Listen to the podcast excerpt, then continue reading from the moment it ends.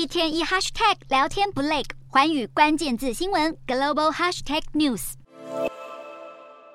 俄罗斯、叙利亚、土耳其及伊朗四个国家的外交部长日前在莫斯科举办四国峰会，商议区域与全球情势，引起外界关注。特别是由俄罗斯近期积极拉拢中东国家，让欧美国家警觉。难道普丁要筹组复仇者联盟来抗衡以美国为首的西方阵营吗？背后动机颇耐人寻味。其实，俄、叙、土、伊四国早在今年四月就举行了国防部长之间的对话，聚焦的议题是叙利亚的领土完整及安全问题。如今，四国外长不到一个月的时间，再聚首协调叙利亚与土耳其的关系，以及促进俄罗斯与中东国家的关系。成了会谈的焦点，当然这势必牵动着地缘政治的发展。近期中东国家的整合速度让人跌破眼镜。中国不但促成沙乌地阿拉伯与伊朗修复外交关系，阿拉伯联盟也让叙利亚重返联盟，许多阿拉伯国家也有意与叙利亚恢复邦交。